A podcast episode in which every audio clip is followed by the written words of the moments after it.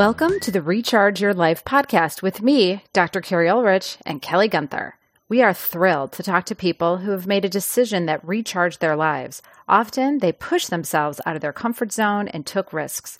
We want to know about that decision point. Why did they make that decision? And most importantly, how can we learn from them? Kelly and I are passionate HR professionals, and together we co founded our HR consulting firm, Abbracci Group. We have talked to amazing people throughout our careers and listened to them as they made decisions that changed their lives and knew that these inspirational stories would help others. And why did we call it Recharge? It's based on a book I co authored called The Way of the HR Warrior. And in it, we have a leadership model, CHARGE, which stands for courage, humility, accuracy, resiliency, goal oriented, and exemplary. We know that people used one or more of these qualities to help them make their decisions, and we want to learn from them. Now, sit back, listen, and be inspired by these stories, and then do something to recharge your life. Let's get to it. Hi, everyone, it's Kelly. We're honored to have Stefan Ravalli as our special guest. Stefan helps professionals and organizations tap into the fullest power of the service opportunity. His Serve Conscious project merges his background in hospitality management with his training as a meditation teacher, mindfulness coach, and wellness content creator. He teaches techniques that empower professionals to build truly effective relationships with customers and themselves. By managing the inner challenges of work life and bringing mindful service principles everywhere, we can truly thrive and grow as people and businesses. So, Stefan, we always like to start our podcast first by asking what show, podcast, book, or blog do you go to when you want to push yourself and expand your thinking? Yeah, well, thanks for having me. And I guess I'll start by talking about two boxes that I always like to tick in my learning and teaching. And that is the inner game, and I guess you can say the outer game, the action oriented aspect of skill building. And uh, for the inner game, let's start with the outer. Actually, the outer game, I like um, Uplifting Service by, oh my gosh, I forgot his name. Ron Kaufman. Wow, Ron Kaufman, Uplifting Service. Um, really, uh, really valuable book in terms of looking at every dimension of how to elevate service in your business. And I think just reconnecting us to how everything is service and how you work with your colleagues as service and how that is actually practice for serving customers and all the dimensions of creating that mm-hmm. culture there um, are explored in that book so that's just a really good baseline uh, read that i keep coming back to um, in in working with companies and their service programs and i would say the inner game of service really is everything. And that's my main focus because there's plenty of work out there on the outer game on, on what you can do better. Mm-hmm. But how can you like be better? How can you actually cultivate the service mindset? And um, there's lots and lots of stuff I could draw on there. Um, but I want to start everyone with uh, the Self Compassion Workbook, the Mindful Self Compassion Workbook by Kristin Neff, who's um, a doctor of psychology and uh, also a you know a devout practitioner of Buddhism. And uh, she puts that together basically into a system that helps you treat yourself better, talk to yourself better, relate to yourself better. And I realized that even after a decade of practice, I really wasn't doing that. And when I started doing that, I was able to relate to others a lot better. So I think that's really key for service. Even though there's a lot you can work on, uh, I now start with self compassion. Hi, hello, welcome. We're so happy you're here. Thank you for joining us today. And I, first of all, that we we talked earlier, right before we started recording, and you said, "Can I give more than one book and break the rules?" And for constant listeners, they'll know we always break the rules in this show. No one ever gives us one, and I love how you structured it: inner and outer game. And you're right that so many books are focused on what you need to do, elevating your skills, which is really important. And like you said, everything is service. Every interaction is service. It's how you make people feel. And your inner game, which is how to better yourself. And that's what we don't necessarily look at as much. And I'll definitely check out that book, Self Compassion Workbook. There's a lot of people who need that. And I really like that. So thank you. That's very helpful, I think, for everyone. So the question, our main question is what is the career or not the career what is the decision in your life that changed the trajectory of your uh, path of your journey? And what charge qualities did you use to help you make that decision? Yeah. I would like to again break the rules and tell the story Yay. in reverse. I'm gonna i'm gonna tear it gonna tarantino this and say and say that it was firstly the quality was courage. And i gotta tell you what did not involve the most important aspects of courage in my life that I thought would. So, when I was um, a young service professional uh, working in the hospitality industry, uh, I was kind of feeling like I needed to get out of my comfort zone and jump into other service cultures, other countries, travel the world, learn as much as I can via immersion. And that was a huge challenge for me. I actually had a lot of social anxiety, and uh, it did feel like a big leap. And then once I was doing it, I thought, okay, well, I'm doing this. I should be happy. Like I should be fulfilled. I should be living the life. And actually, I wasn't. I was just more and more deeply uh, insecure and uncertain and uh, kind of lost feeling mm-hmm. as a as just a person as well as a professional.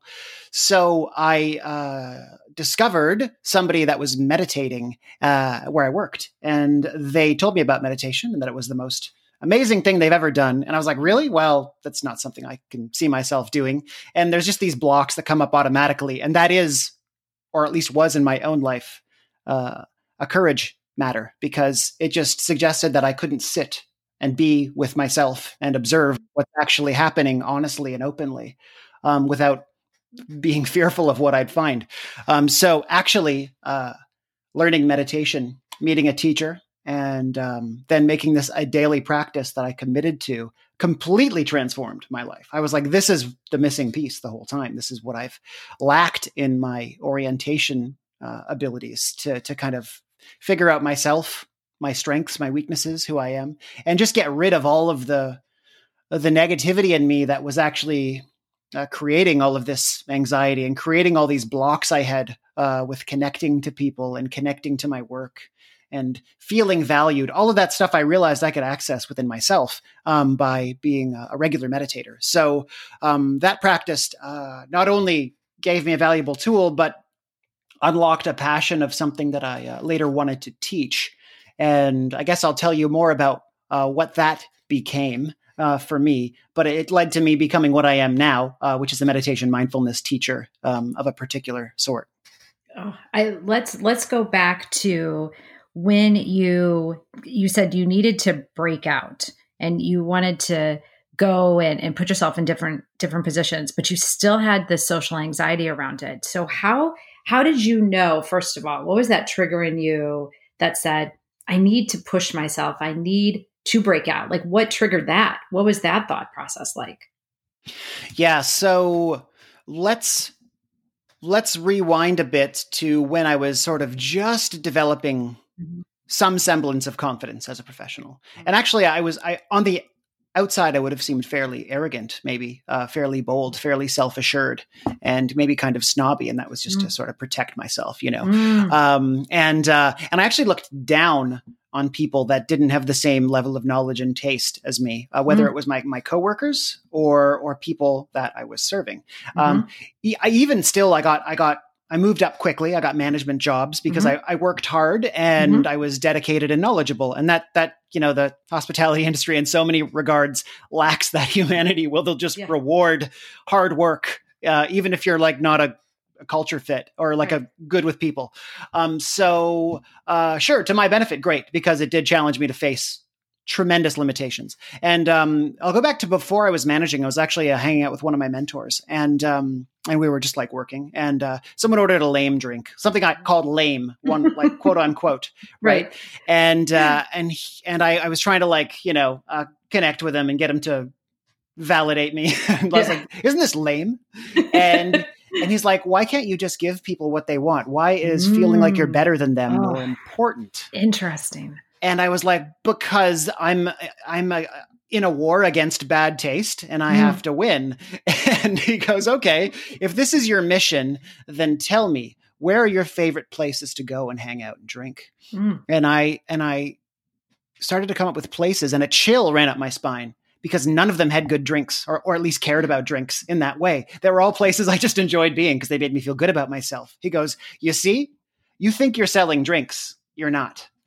And I was like, Whoa. I was like, I, I need to tap into myself as an emotional being. And I didn't know how to do that. So my my first impulse was radical change, I guess. Um, okay. And um, and just and just learning from how others, I guess, uh, served and and were their authentic service oriented selves in other cultures because I, I, just felt like where I was, I just felt like I was like stagnating. And so, mm-hmm. um, yeah, so I felt I had enough confidence in that regard that I could jump into another country. I had enough training and ability. Um, but I, but I knew I would struggle socially. yeah. So, so what, so some people might say, okay, I'm going to, cause you're, you were set in the United States and some people say, well, maybe I'll move to a state that still jump of moving to another country was it just you just wanted to shake yourself so hard that that it, you would have you would be forced to to view things but to move and what country did you choose first to move to um, the country I chose first was the United States because I'm Canadian. Oh, okay. so, so uh, and, and, that's kind of to give you like some context. That's the Canadian yeah. mindset more, you know, because it's yeah. like this country is too big, it's too spread out, and yeah. there's not an, it's not dynamic enough. There's not enough challenge here in that regard. You know, um, maybe it's too easy. Maybe it's we have this we have this funny like perception of our country. I don't think of it as that anymore, but I did as a young man, and um I thought, okay, well, let's go to the United States because it's much more dynamic and okay. full of like, I guess, more advanced um, hospitality industries. Okay. So, uh, so yeah, so I went to uh, California, uh, and then from there I went to Australia. Um, and then Australia for a Canadian is easy, like visa wise. Yeah. So okay. uh, that was really challenging. And that was like, yeah, that got really dark. And that's where I learned meditation because I was like really, really at a, at a in a rough uh, place emotionally. Yeah. What, um, I was going to say, tell me about the, the social anxiety, how you overcame it. And then that, the dark place that you said in Australia and what you did, how you recognized it and then how you knew I'm going to try meditation. Yeah, so I guess starting with social anxiety, I had not overcame it. I was simply like pushing against it and working with it okay. and just at a constant war with myself until I learned meditation and until I started to learn from from teachers uh, and and systematically sort of befriend myself. Mm. Uh, as a human being uh, through meditation. Meditation, um, one of the like ancient words for meditation is uh, gom in uh, Tibetan. That means to familiarize, and uh, it's a great way to simplify like what you're actually doing when you're meditating. Um, for anyone that's kind of like unsure of what it's about, so I had to become more familiar with myself, um, and uh, self compassion practices helped with that too, because you're learning how to speak to yourself mm. and look at yourself as though a friend would, as though someone that's friends with you would mm-hmm. as though mm-hmm. you would actually want someone else to. Mm-hmm. And I mm-hmm. started asking, like, why can't I be that with myself? Mm-hmm.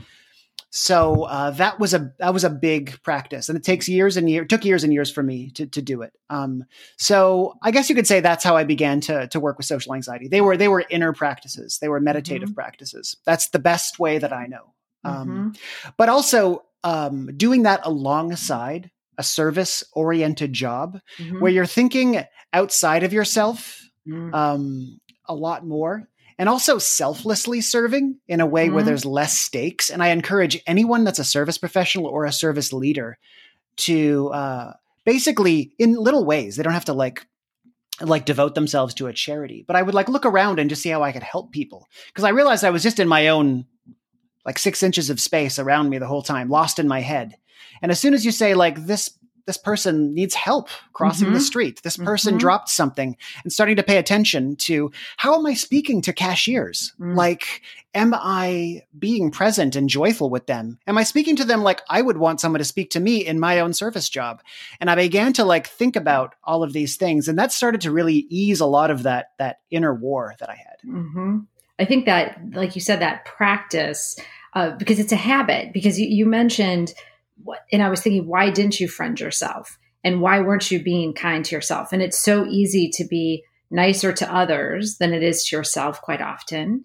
And so you having to be in service forces you to say, well, why can't I be like that to myself? That's really hard work to turn the compassion on yourself. What, what, And in, in therapy, if you do meditation or therapy, I know when I was in therapy, they would say, write a letter to yourself and be nice to yourself. And you're like, oh, no thanks. I'd rather, right? I'd rather do maybe help others, but why would I do do it for myself? And so, when is that? How do you, um, how are you nice to yourself now? Meaning, uh, through meditation. What other things do you do you do? And learning how to speak to yourself. You said it took years and years. So I know now I'm asking you to condense it in like a minute, but absolutely. But. And if I can't, then I'm not doing my job, you know, because I because you know these these have to be like captivating ideas, right? Uh, that that make people interested in trying them. Right. So I'll, I'll, do my best here. Um, firstly, I would say that um, I like to challenge people in the hospitality world mm-hmm. or the service world to say like, how you know, are you being hospitable to yourself in mm. that way too. Can you take your your own capacity to care, which is there, it's really mm-hmm. alive, it's active, that's just mm-hmm. going outward, and can you turn it around uh, on the the inward? And it's it's already there. That feeling is already there. All you have to do is change the directionality of it. Mm. And um, there's a practice where you can do that. Um, that is a practice called uh, loving kindness, metta bhavana. Mm-hmm. Uh, if you're familiar with it. Um, that is a really key, I think, in my holy triumvirate of preparation practices for service. It's absolutely there, and it's my absolute lifeline. Uh, where you you sit down and you give yourself um, kindness and goodwill. Really simple kindness and goodwill, basic stuff that you'd want mm-hmm. for yourself. You know, mm-hmm. you want to be safe, you want to be healthy. May I be happy? May I feel belonging? Simple stuff like that. And then you can start to give that same level of care to others. And it kind of completes the cycle of self other care, which I think is just everything in service. So that really is important. That completely rewires uh, the brain into um, being much more uh, caring to self and other. Uh, it's it's a really powerful practice. So I'll start you there. Um, if you'd like to also know um, basically a a phase disruption practice, I like to call it, with self compassion, where you're you're actually in a state of of suffering and struggle. Um, and I, I, use it at work a lot, uh, or just any situation where I'm triggered. Um, I made a mistake, something went wrong, and I'm finding the first impulses to lash myself. And so you got to know mm-hmm. what to do mm-hmm. then. Do you want me to it's, tell you? Yeah. Oh, well, I'm like waiting, of course, because not that, let me just say, not that Kelly and I ever lash ourselves. I mean, I'll speak for Kelly right now. Never, ever. We're like, oh, it's a mistake. No problem. It's what people do. Totally joking. Lash ourselves all the time. So, yes, please tell us. yeah. And uh, that's a really important aspect of uh, the self compassion model, mm-hmm. actually, is what's known as common humanity mm. which means when you're struggling, the first thing you should do is acknowledge that other people are going to struggle with this as mm-hmm. well. Because the first um, impulse we have is uh, self isolation, where we think it's just me. Yes. Yeah. Everyone else has the script and I yeah. don't. Everyone. How how come everyone else can do it? Yeah. How come everyone else can do it? I can't do it. I'm the only one. Mm-hmm. You don't know, and that's why they say be kind to others. For everyone is fighting a battle you cannot conceive of. Mm-hmm that you cannot know. And there's so much going on in people, and they might seem on the outside like pretty like cool and moderate mm-hmm. and uh, measured, and on the inside there could be uh, all hell breaking loose. Mm-hmm. A lot of the mm-hmm. time, that's the case. Mm-hmm. So um, that's really good to remember every time like we feel like we're way behind everyone else. Um, and that's that's step one. Uh, step two, I'm sorry. Step one is acknowledging that it's happening, and this is really key for mindful anything. Meet it where it's at no one does this. No one just says, This is happening. This is occurring right now. Mm-hmm. I'm going to recognize it and that I'm a human being having this struggle and it is absolutely normal and natural too. Mm. Rather than not liking that we're struggling with it, you know. Mm-hmm. Like what's the first thing people tell you when some, something's bothering you? Don't let it bother you. Right, right. Calm down. Don't let it bother you. Right? Yeah. We we decline we always oh, I shouldn't say always, but we're often saying don't let it get to you. Move on. Calm down. You're absolutely right. That's that's exactly what we say. Instead of saying okay well what is it? And and hold it in your hand instead of crushing it. Hold it and, and acknowledge it. Yeah. And that was the extent of the inner training i got working in the mm-hmm. service industry from anyone teaching or mentoring me. Don't let it bother you. Move on you know. Be resilient. Move on. Move on. Yeah. yes. Yeah. How are you going to move on? How are you going to move on and and really serve someone else presently if you don't know how to process what you just experienced? Mm-hmm. in every other industry they do it. In every other industry well not every other industry um, but in a lot of industries um, like the medical industry if they're going to bring mindfulness into work they teach people to leave patients behind. Like leave mm-hmm. the previous patient behind. When i touch mm-hmm. this door handle i'm now here you know? Mm-hmm and I can I'm going to shake this off. But first, first I'll take you through the rest of self compassion to um to to just kind of fully work through everything. So you acknowledge that it's happening, and then you say to yourself, you say to yourself, what do I need right now? Like, why am I struggling? Because if you're struggling with something, there's just a need that's been threatened or mm-hmm. unmet, right? Mm-hmm. Like just some fundamental need. Mm-hmm. Honor the need. It's good to have these needs. It's dignified. Every human being has these needs. And then you can say, may I give myself what I need? Mm. And you don't have to necessarily fulfill it. Maybe you can't in the moment. So that's why it's really important to just honor that the need's there. And and actually just doing that, just expressing that intention and kindness towards yourself will ease so much of the intensity. And you're doing that instead of speaking negatively to yourself. It's just a complete switch of roles. So you're you're essentially like hijacking the inner critic uh, with with the like inner nurturer, you know, the inner mm-hmm. parent that really cares for you. And um and eventually like this is like a really like step-by-step practice. Eventually this just becomes a feeling you bring to a situation. It's just, you know, like boom, I'm struggling and I'm just going to automatically feel that like warm sense of care for myself that I would for a customer that I really want to please or or mm-hmm. someone close to me. Um so that's that's that's basically um, the practice uh, essentially and uh, and then you can you can move on from there. It doesn't have to necessarily 100% work. But if it eases it a little bit, isn't that like transformative compared to like what you've normally been experiencing? Right. Right. Even just a few steps in the right direction versus like you said the same thing that you're doing that's probably not helping. And how you said hijacking that inner critic. So don't give that person the pole position. Take that back I'm going to be the inner caring person first before I'm the inner critic and to hijack that that that position. What else? You've just given us these amazing uh, steps and actions for people to take, especially during this time, especially during 2020. The holidays are coming up, and uh, that is a lot of stress for people and reflection, especially the new year. What other kind of top two to three actions, other in addition to what you've already said, would you offer to our listeners? Yeah. Okay. Let's talk about something that I think is where mindfulness and service intersect like so fully that I couldn't keep them separate anymore, you know? And this is why um, I teach meditation and mindfulness as a means of cultivating the service mindset and making work, you know, a thriving place um, for people and, and companies, uh, where you need to look at where your attention is going right? Mm-hmm. And because everything is attention. And actually, what service? Like uh, whether you're on the phone with someone, whether you have a retail outlet, or if you're going out to eat and you get a great review from somebody you served, what might they say? Service was attentive, right? Right.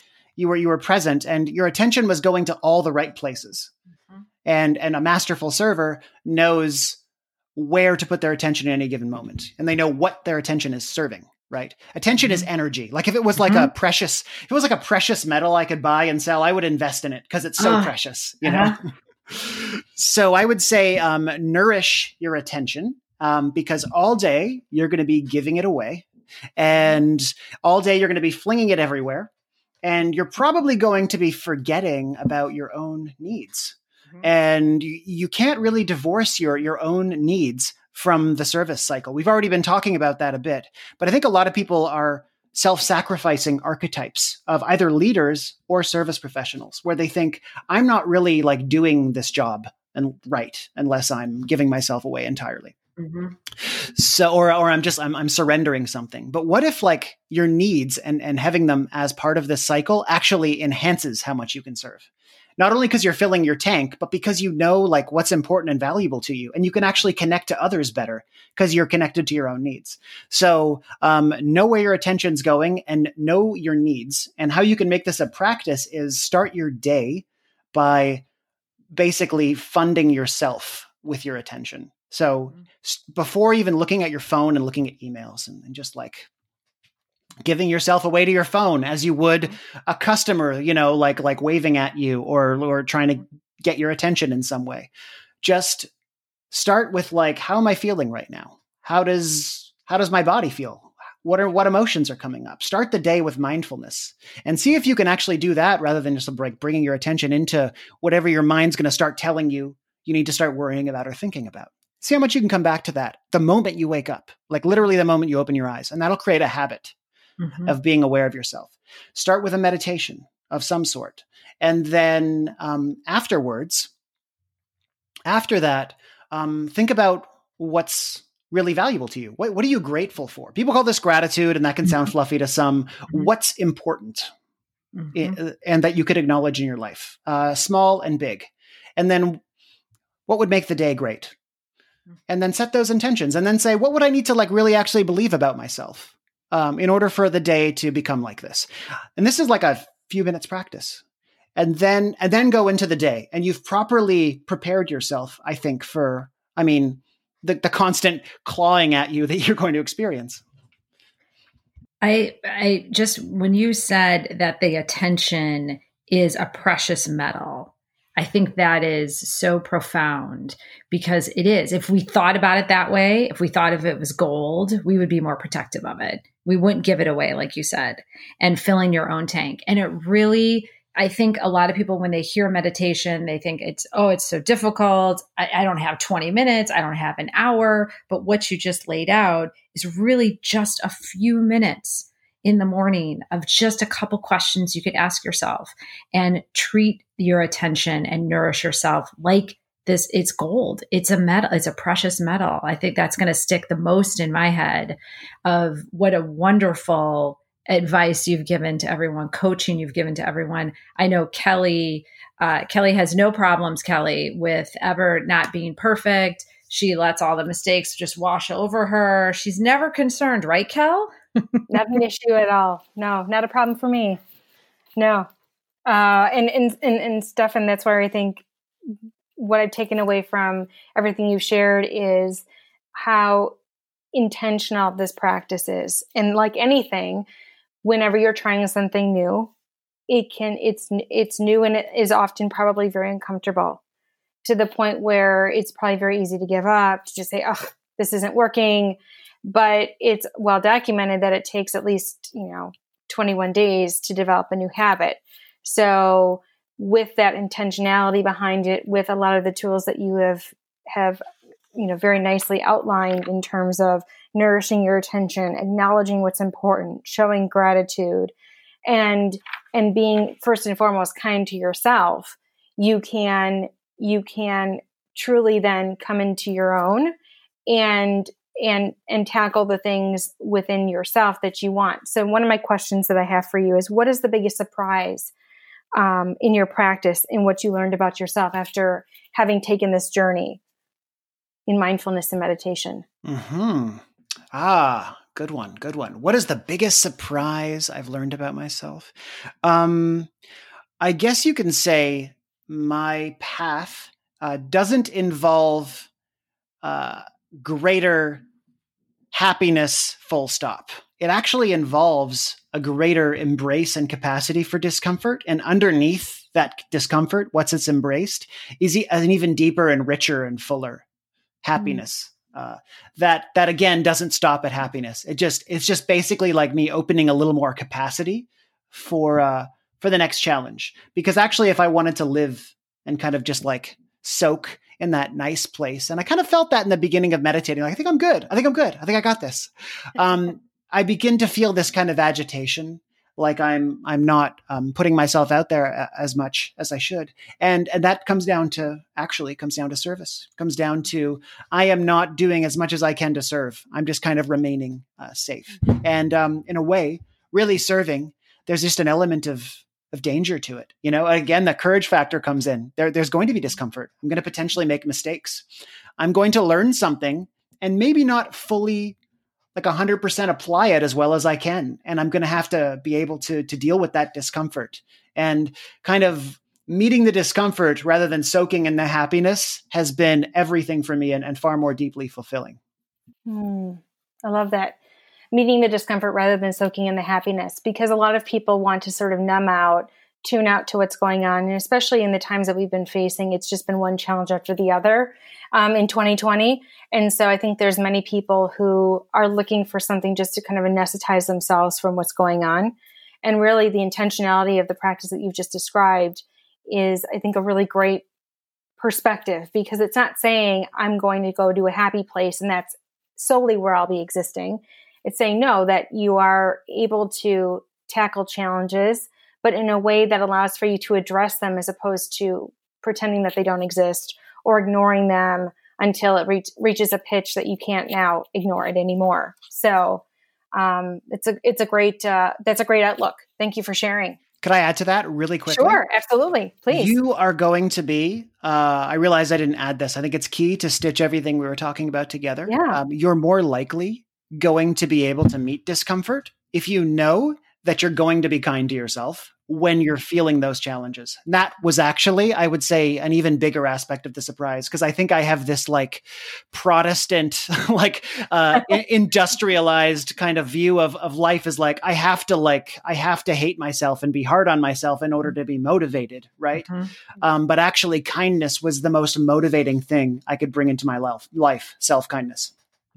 So say that one more time. You're, you're more likely going to meet the discomfort if you know that you're going to be kind to yourself throughout the process of the challenge, throughout the process of the discomfort. Mm-hmm. Because we actually probably avoid things and avoid challenges because we know how hard on ourselves we're going to mm-hmm. be. Not because the challenge is going to be overwhelming, because we're going to be overwhelming.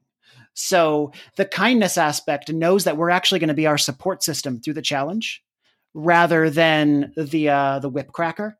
And that actually takes for me anyway, it took basically the approach anxiety out of it almost entirely. Mm-hmm. No, I, I, love that. That's why I, I, wanted you to share it twice because I think that is, you know, one of those light bulb moments for people. Um, because kindness can be such a powerful motivator for so many to, you know, random acts of kindness, things like that. So um, when you know that you can meet that that um, discontentment with kindness, that's it's tremendous. Thank you. That's a, a, a wonderful way of summing it up. So thank you for sharing a second time with us. Really appreciate it. Absolutely. You're very welcome. Yeah. And again, if you are interested in connecting with Stefan and, and learning more about the practices that he offers and um, hearing more about his meditation practice, um, his uh, his training as a mindfulness coach, and his uh, content creation in wellness, please reach out to to Stefan uh, at LinkedIn at Stefan Ravalli, and we'll make sure to incorporate his contact information in our show notes. Again, thank you, Stefan, so much for joining our podcast, for sharing your story and your um, tremendous insight with us today. We appreciate you. You're so welcome. It's been a huge privilege to talk to you guys and uh, really a great time. I had fun. And we had fun with you. Thank you so much. Thank you for listening to the Recharge Your Life podcast. Please sign up for our newsletter at abbraccigroup.com and follow us on social media.